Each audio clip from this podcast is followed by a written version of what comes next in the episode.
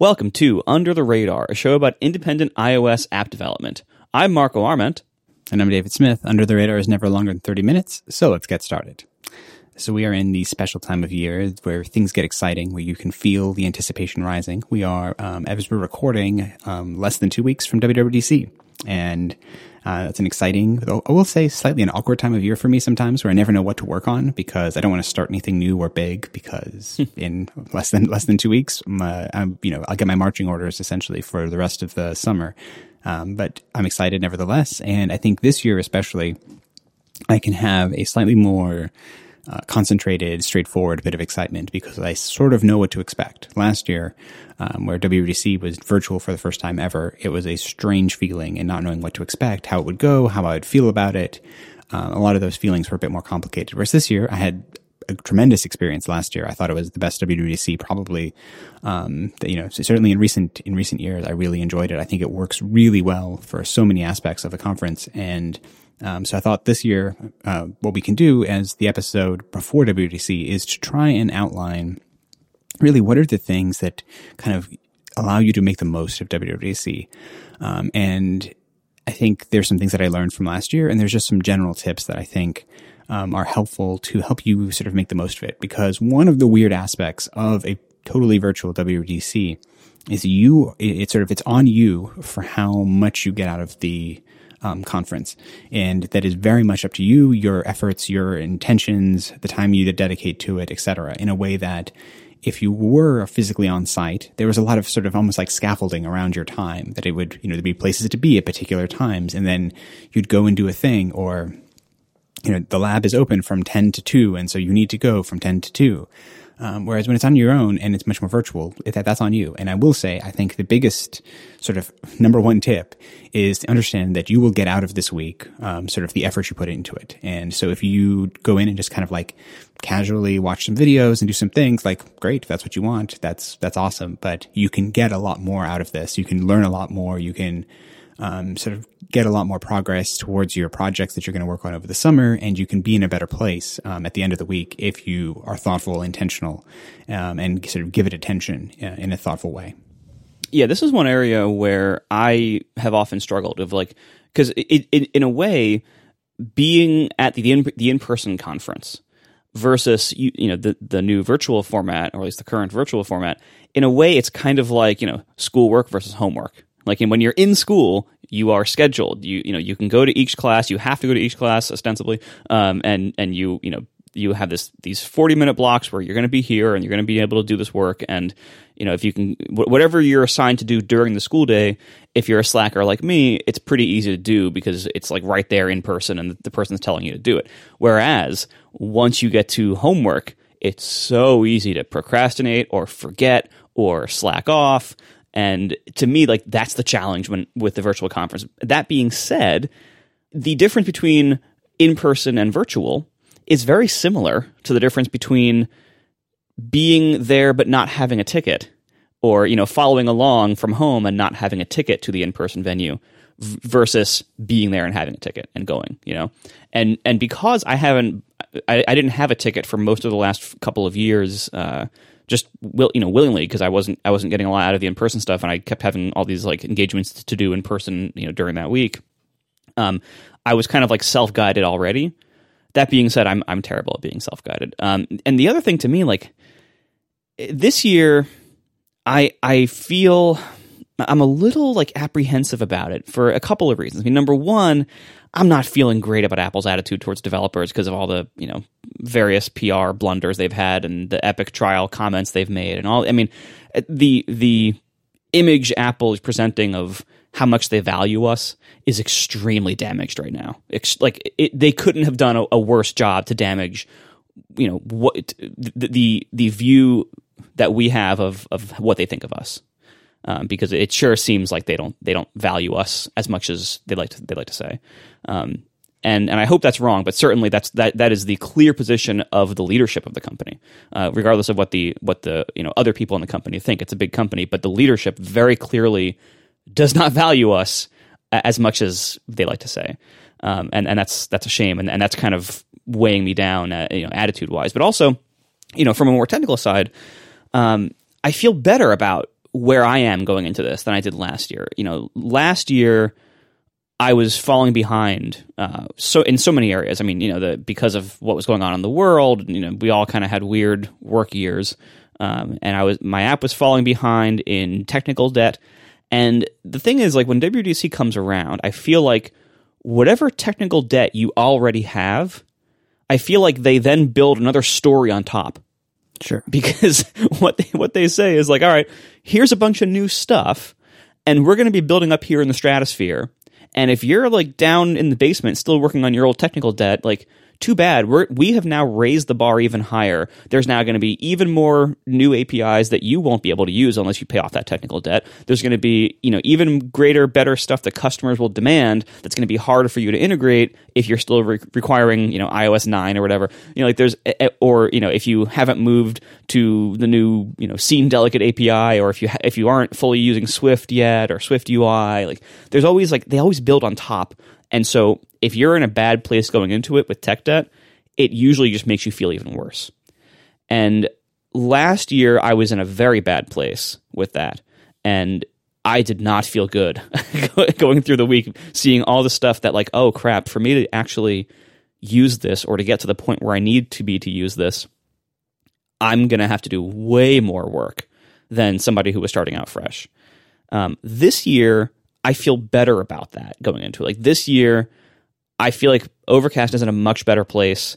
I have way more Swift. I have the the scene delegate stuff. I'm, I've I was able to adopt new extension stuff, you know, partway through the year because I basically spent the last year paying off old technical debt, migrating a bunch of old code to new code and new APIs and stuff, and and you know moving the baseline forward and moving the underlying structure of the app forward, so that now I'm I'm still not in a great place in in that area, but I'm in a much better place this year than I was last year, and I, I'm much more ready now to be able to adopt new stuff. Even though I still like what I was working on this week, widgets. Yep, from last year. I just started working on those like three days ago because I didn't have the infrastructure in place to do it until now. And what else I need to work on soon is the iOS 14 CarPlay enhancements, which again came out a year ago, uh, but I haven't gotten to them yet, and and there's there's all sorts of stuff like that that uh, you know my technical debt prevented me from working on until now, but I still have to do it, and and I'll be in a better place for next year, I guess. And I will say, I think it's maybe like a like a mini a mini tip related to what you're just saying. There is, I feel like something that I've gotten stuck on in the past is trying to like view the WWDC announcements in terms of what I'm going to have to do to my apps to adopt them um, in terms of that, you know, oh, I need to pay off this technical debt in order before I could adopt this, or I need to do these things. And I think something that I found is for the week of WWDC itself, trying to have the mindset that um, there is no debt to pay off. Like, like you're coming in with a, either a fresh app or everything's done and you're all ready to go um, and trying to view your apps through that perspective. Because otherwise, I found myself getting stuck in these kind of weird, like, oh, I don't know how to adopt this, or I go and I open up, you know, rather than using a like a sample project to just test out a feature or an API, I open up my main app and try and do it in there, and it's like there's all kinds of problems and deprecation warnings and things start happening. This and is like, my life yeah. But, but like for the week of Dub Dub, what you should do is instead just try to just, your goal there is just to learn the new stuff, not necessarily to worry about what this is actually going to mean, where like the Monday after WWDC week, where you have to actually do it. Like that's the part where it might be harsh. But if you get stuck there and you then you don't have the ability to, you know, interact with people in labs or take advantage of some of the things that um, are available that week, like you've kind of missed out. And that's a mistake that I've made in the past where I spend too much time worrying about what this is actually going to do rather than trying to focus on just learning the thing. Um, that's really smart. So just a little, I think something that I've made that mistake many times because it is kind of cool. I mean, I, I, it's, it's fun and weird way to feel like, I feel like I've done enough WDCs that I feel I have some, some, some degree of competence about saying what to do during these. Cause I think this is going to be 13 for me. I think 13 or 14 since 2009. Um, and so, yeah, it's a weird thing. But the first thing that I wanted to so, like transition to, I have a whole sort of laundry list of things that I do around WDC, And I think the first thing that I wanted to mention is two things you should have done before the week starts is have a test device plan. Um, have so inevitably we are going to get a bunch of new iOS devices. We're going to get or an iOS uh, OS versions. And so we're going to get, you know, a new version of I, probably iOS 15, watch OS 8, etc. And something that I think is important is before that week, work out what devices you're going to put those on. And these should not ideally be your primary devices, and it, mostly because while some years it's fine and some years it isn't, you won't know if it's going to be fine or if it isn't until, you know, sort of late in the week after people have done this for a while. And so choose a device like I'm, you know, I have an, an iPhone that I've decided is going to be it. It's paired to an Apple Watch that is going to be my testing Apple Watch. And like that's a set. It's, it's just something that I don't need to be scrambling to find on, you know, Monday afternoon. Um, it's something that I've decided ahead of time and I have a plan for it. And similarly, ahead of time, I think it's important to try to start thinking about questions you may have um, for labs. So, you know, issues with APIs that you've run into, or problems you've had, or things you'd like to discuss with a um, a person. Um, the best the best time to be gathering that is ahead of the conference as you're working, as you run into things, have in the back of your mind, is this something that I wish I could ask someone at Apple about? And if it is, write it down and sort of build that list up ahead of time. Um, there'll be things that obviously come out of the conference that you want to ask them about, the new stuff. But if there's anything from the old existing stuff, the, the time to be gathering the first parts of those, that list is, you know, now, not um, on the you know the, the, Thursday or Friday of WWDC. Like that's you're putting yourself at a disadvantage if you do that. Yeah, the only thing I'll, I'll add on on the um, the test devices side is, and, and that's you know it's a very common pattern among like other developers I know where like you know we'd be sitting in Moscone Center for past WWDCs in San Francisco and and uh, they would announce stuff in the keynote and we'd get beta ones and everybody would think like I'm, I'm not I'm not going to need to install the beta this year. Like I'll, I'll, I'll wait a few releases till it's safe and then I'll install on my stuff. And then whatever they announce in the keynote, everyone's like, "Oh my god, I gotta have it right now! I have to test this. It's super important to my app, or I'm just super curious as a fan or as a, pe- a member of the press or something." And then everybody goes down the street to that Apple store that's done down the street from Moscone in San Francisco, and they all go buy iPod Touches or iPad or like basic iPads or whatever. Sure. like, all right, I ha- I had to do this. so yeah, it does help to have uh, to have a plan. But the only downside there is that if you have maybe a cross-platform app, like you know, for me, I I could theoretically have a need for definitely uh, you know a phone or iPod Touch, um, but maybe also an iPad or an Apple Watch or who knows an Apple TV. You know who knows what they what they announce, right? and and so you don't really know what you need to bring if you have a cross-platform app. Uh, and also they might announce something that's so cool that allows you to make a brand new app. I don't know if you've been familiar with this uh, phenomenon, Dave. Um, I've, but, I've, heard that some people like making new apps. Yes. I, am not one of those people, but um, you know, I've heard some people. Well, you know, occasionally it pays off to be there on day one with yeah. some new new you know feature that they've they've. It, it can be useful. I've heard, but uh, but you know the problem is like you don't really know what device family that you might need test hardware for necessarily. Sure. So uh, if you have a bunch of old devices, like bring one of everything. Uh, if not be prepared to either endure beta 1 on your stuff or be prepared to go to an Apple store like on Monday and, and actually buy one. yeah. And I mean, but it, yeah, but it's it's just one of the things. Think about it now. I think is is the main thing, and so you do do have a plan. And it's certainly the advantage of being at home is that it's not like a situation where oh, what am I going to bring to California? Um, it's just, it's nice that that's like I can you know, I have all my devices at home, and if something comes up that I wasn't expecting, I can certainly, you know, go into my cupboard full of old random hardware and hopefully find something or more easily acquire it. And if you need to buy new hardware, um, you don't necessarily need to go buy the flagship thing from an Apple store. Like you can, this is a fantastic use for like refurbished stuff from Amazon that's super cheap. That's maybe like one or two generations back. You'd be surprised, especially you know things like you know like Apple watches. Like you'd be surprised how inexpensive they are if you get a like you know, kind of third party refurb or renewed one. Uh, and you don't need it to be perfect because it's just a test device. You know, it can be whatever you need it to be. And, and so, you, and you, and then you can also use that opportunity to like maybe get a different screen size than the thing you usually get just to have like even more test coverage, you know, in the, in the future. So it's, it's a good opportunity to kind of branch out and, you know, pick up some weird cheap variant that you might not have gotten, you know, for yourself brand new. We are brought to you this week by Pingdom from SolarWinds. While you've been listening to this podcast, how would you know if your website had gone down? Maybe customers couldn't click that buy button or fill out your trial form.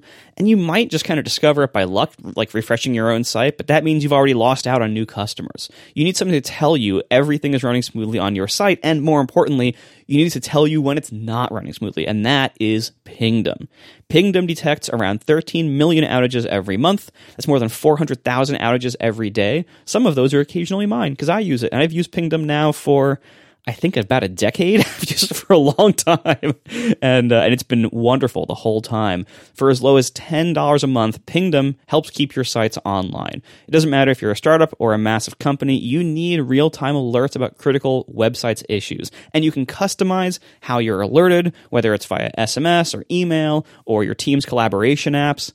Pingdom even tracks and analyzes your website's load time, so you can see what's affecting the user experience. So if you have a website, you need Pingdom. Take take charge of monitoring your site in minutes. Go to pingdom.com slash relayfm right now for a 30-day free trial with no credit card required. When you sign up, use the code RADAR at checkout to get a huge 30% off your first invoice. Thanks to Pingdom from SolarWinds for their support of this show and Relay FM. So now that I think we can actually get into the actual week itself and talk through kind of what a virtual WWDC is like, and I think sort of the various parts of it and ways to take take most advantage of it. And I think the first thing is obviously on um, Monday uh, at 10 a.m. Pacific. Um, is going to be the keynote. They've announced that, and it's not a surprise, but that's it's good to know that that's the same. And I think something that I will say, my own little tip around the keynote is to try and just enjoy it and look for themes rather than getting too stuck in the weeds. Um, sometimes I feel like I've spent, I spend too much time on a keynote trying to like furiously take notes or things. And it's like ultimately the video is going to be available essentially right afterwards. So you can go back and reference something if you need to. And most of the value of that keynote is about Apple kind of giving their big, sort of their big goals for the year. And so try and take the themes in and enjoy it um, rather than getting stuck in the weeds. Whereas like the State of the Union, which is a few hours later, is in depth, and that's something that I feel like taking lots of notes and getting more into the like into the nuts and bolts of it is very appropriate and useful. But I think I've found that keynote, just sit back, and, you know, sort of like I watch the keynote on the sofa. I watch the State of the Union at my desk. Um, it's sort of like it's conceptually the way that I do that usually, um, and I found that to be very helpful. Yeah, I like that because like the keynote is much more of a like marketing presentation that is partly for developers, partly for the public and, and the press. And the State of the Union is really like, okay, developers, now let's get into nitty gritty. Like here's here's some more stuff and more detail on all this cool stuff, all those things that we showed off. Yeah. And so I think that's just something to be useful. But obviously, the majority of the videos and the, the, content of the, of the conference is going to come in the form of actual session videos. And, you know, so after the keynote, they'll usually, you know, release the new versions of Xcodes and the new iOS and watchOS versions and all that. And that's great. Go ahead and download those, start playing with them. Um, but the actual, like, how to use these new APIs, because it's, you know, it's all well and good if you can get this big API diff that says, like, here's these new frameworks or here's these new methods. Like, that's, that's useful, I suppose. But the actual knowing how to use them or why they're built that way, you'll the videos for. And um, what Apple did last year, and I expect based on how, how they've described, it'll be similar this year, is you know Tuesday through Friday in the morning Pacific. I think last year it was about 10 a.m. Pacific, um, which is just useful to know depending on what your time zone is. You know, like you may need to um, create, you know, shift your day earlier or later to accommodate that. But around sometime in the morning Pacific, there'll be a big drop of videos. Um, I think they've said there's going to be over 200 this year. So, you know, you imagine, you know, it's like 200 divided by four. There's like 50 videos a day. So there's going to be a lot of videos that need to, you sort of need you to look at. Um, and for those videos, one nice thing about the way you know virtual WWDC is their, their length is very variable. Some of the videos will be just a few minutes long, and some of them will be very long, depending on the the subject matter and the content. I love that, um, by the way. Like yeah, I like it's amazing. Old WDC, like you know, when you go in the session, it's like, well, the session is going to be forty minutes long, and maybe they might finish early if it's like you know, it's if it's pretty light content, but like you could tell they had to like pad some things that just didn't need that much time and they would so they would pad it with like more demos or or whatever and it's like no like i i love this new format that it just they take as much time as they need and that's it yeah and i think along those lines that some things that i found really helpful one is um that they're all they all come out with a full transcript, uh, and this is a great sort of ad- advantage of these being pre-recorded is there's a full transcript, which is useful. I'm sure if it's difficult for you to hear them, but also I find it super helpful to jump around, um, and I can you know sort of search for a topic that I'm interested in and try and find what you know where that's spoken about and go jump to that place. Um, you can listen to them or watch them at two times speed if you want, or faster or slower, um, which is something that I find sometimes really helpful to kind of zoom through some content, be like, I'm not sure if I actually need, there's anything in here for me, and I'll speed it up and just kind of blast through it. Um, and I can, it's nice that you can jump around. And that's something that was always kind of, you know, or like, you know, or also just give up. And if you start watching a video and you're like, I don't think this is for me, um, it's nice to be able to just sort of give up and maybe you'll watch it later, maybe you won't, but it's not like you're standing up in the middle of the, you know, the session and walking out on someone, which is a little rude. Um, and an app that I found that is super helpful for this. So Gui Rambo, the, of Spelunking fame, of the Stack Trace podcast fame, um, he is, he made a sort of a Mac app called WWDC.app, which I have used every year. And it's tremendous for, um, lets you just kind of like favorite and keep track of what you've watched and not watched, um, of all the session videos. I'll have a link to it in the show notes, but I just find it super helpful. Um, just as a, you know, you can go and do this in the developer app, you can do it on their website, but I really, you know, I tend to try and sort of watch some amount of every video that has any relevance to me. And so kind of lets me build a little bit of a watch queue and make sure that there's in some video that I've, you know, n- neglected to see because I just forgot about it or I did, or I lost it. And so I can just sort of like mark the ones that I've watched or the ones that I'm interested in. And if it's something I'm never interested in, I'll just say, I more, you know, mark it as though I've watched it. Um, and then I don't, you know, but I, I don't have to sort of can know that I can move on from that one. Yeah, that's that's really great because that's that's one challenge. Like when when you do have these just massive drops of everything all at once, uh, it's kind of hard to know like, all right, where do I start first of all, and then what do I want to watch next? And you know, when there was like space throughout the day, you kind of go through the schedule and like heart certain ones and everything. But now that it's kind of just dumped all at once every day, it's it's it's easier to miss stuff.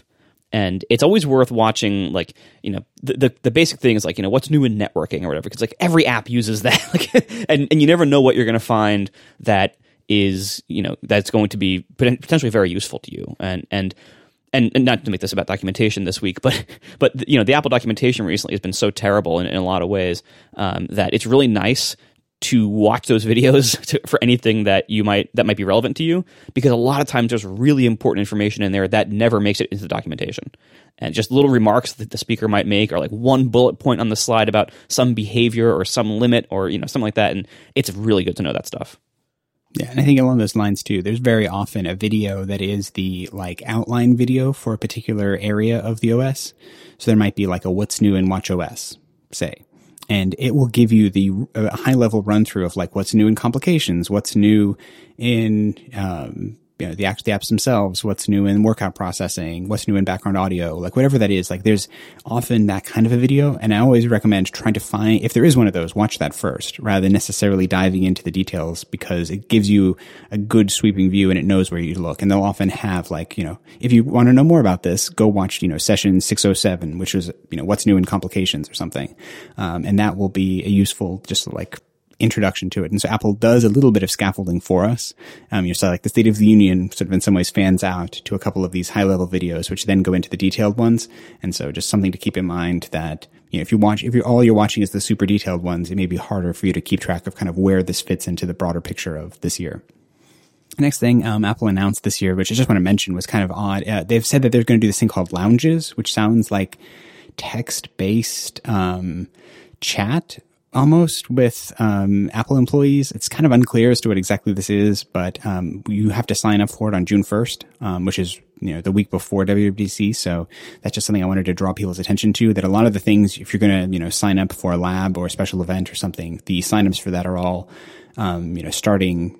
Uh, the week of WWDC, but for the lounges, it starts June 1st. So um, sign up for that. I don't really know what to expect. I'm going to try sign up because sounds great, but um, that's just something that I wanted to point out.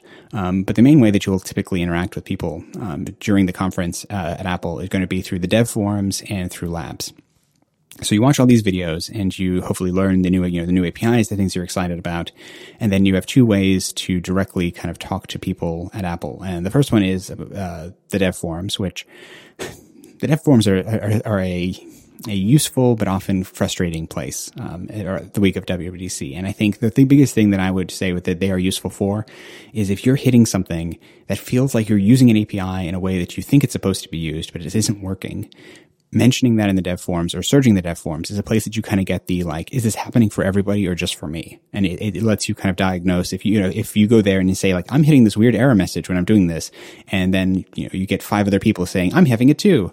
Good chance it's just a bug in beta one, and it's not something that you know, like like move on. Don't don't get stuck on that. Um, and also, someone from Apple may um, come in and you know sort of assert that, and also just expect that many times in those circumstances, someone's just going to say, "Please file a feedback about that," um, and that's just sort of what it is. But I have found that at least last year, the dev forums were very actively monitored by um, the engineers at Apple. Like it seemed like I was getting responses to things from people at Apple somewhat in not like not real time, but in you know very very. If I had posted a problem, it would be fairly quickly responded to. So um, something that you know isn't necessarily true the rest of the year, but I think the week of WWDC, I imagine they you know they're dedicated in staff and effort to making sure that the people get um, fast responses to that. So just you know if the forms have been frustrating in the past, the week of WWDC maybe give them another try.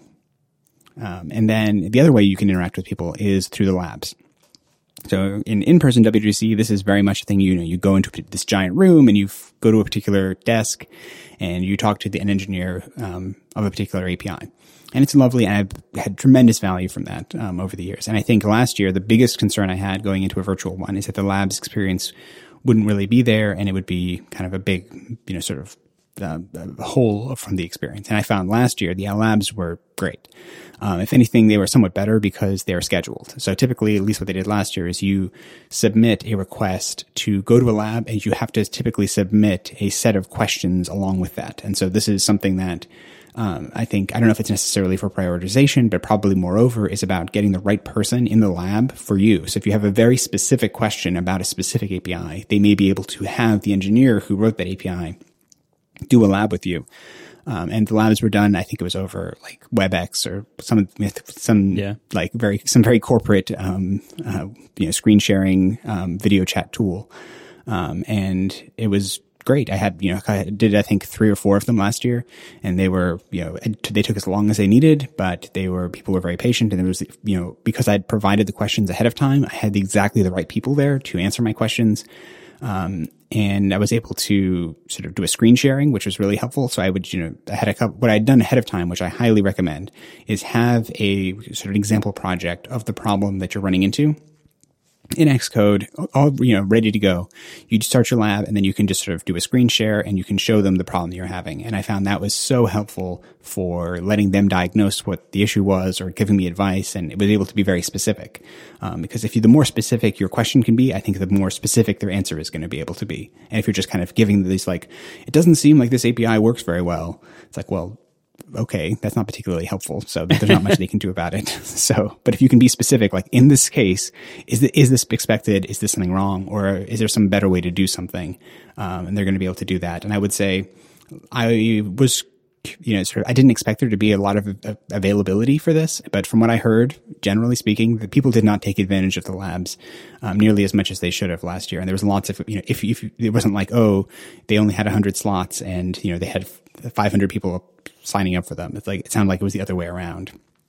So if you have questions, if you want to engage with someone at Apple, like, go ahead and try it. I mean, the worst thing they'll do is they say, they'll say no, but um, understand that that's probably at least last year that was fine. And I will say though, make sure that you are polite, patient, and realize the limits that the engineers are under. That they're not going to be able to tell you about future hardware. They're not going to be able to tell you things about, that are happening in the future. And there's limits to what they can talk to talk about. And so be realistic and understanding about that, and also just be polite. And if they're you know if the answer is no and you think it should be yes, like understand that that's probably not their choice. It may be something that's you know, sort of being put on them. And so just be polite about that and patient with the understanding that they're engineers for the most part. They're just, they're doing their jobs. And so just be respectful of them as a result. Yeah, to me, like I think two things about this are very time sensitive. Number, you know, all the session videos and everything; those are all going to be up for the rest of time. So, you, like, you can you can delay some of those if you need to for time. What is ex- exclusive to this time right now is lab availability, uh, because like you can only reach these people at certain times of the year very easily, and uh, it, the rest of the year it's much harder. And the attention to which is paid to bug reports. like, Yeah. th- like, and so focus your time on like you know generating as many bug reports as you can for things that are important to you and your apps, or and or you know prepare something very quickly for the labs because the labs are going to happen that week and that's it. And so that's that's where you should be focusing as much of your time as possible. Yeah. And I think beyond that, it's just a question of have fun, like enjoy it. Like I, you know, I've sort of cleared my schedule. I've made sure that, um, in this, in some, in some ways, it's like my parent, my, my, my family's expecting that, like, it's almost like I'm going to California, even though I'm not going to California, that I'm going to be focused on work. It's like I'm doing a staycation kind of like situation and I expect to just enjoy it and, you know, really engage in the week and have fun. And at the end of it, hopefully have learned some things and have some exciting new projects to work on, you know, for the summer. Best of luck, everybody, and we'll talk to you in two weeks. Bye.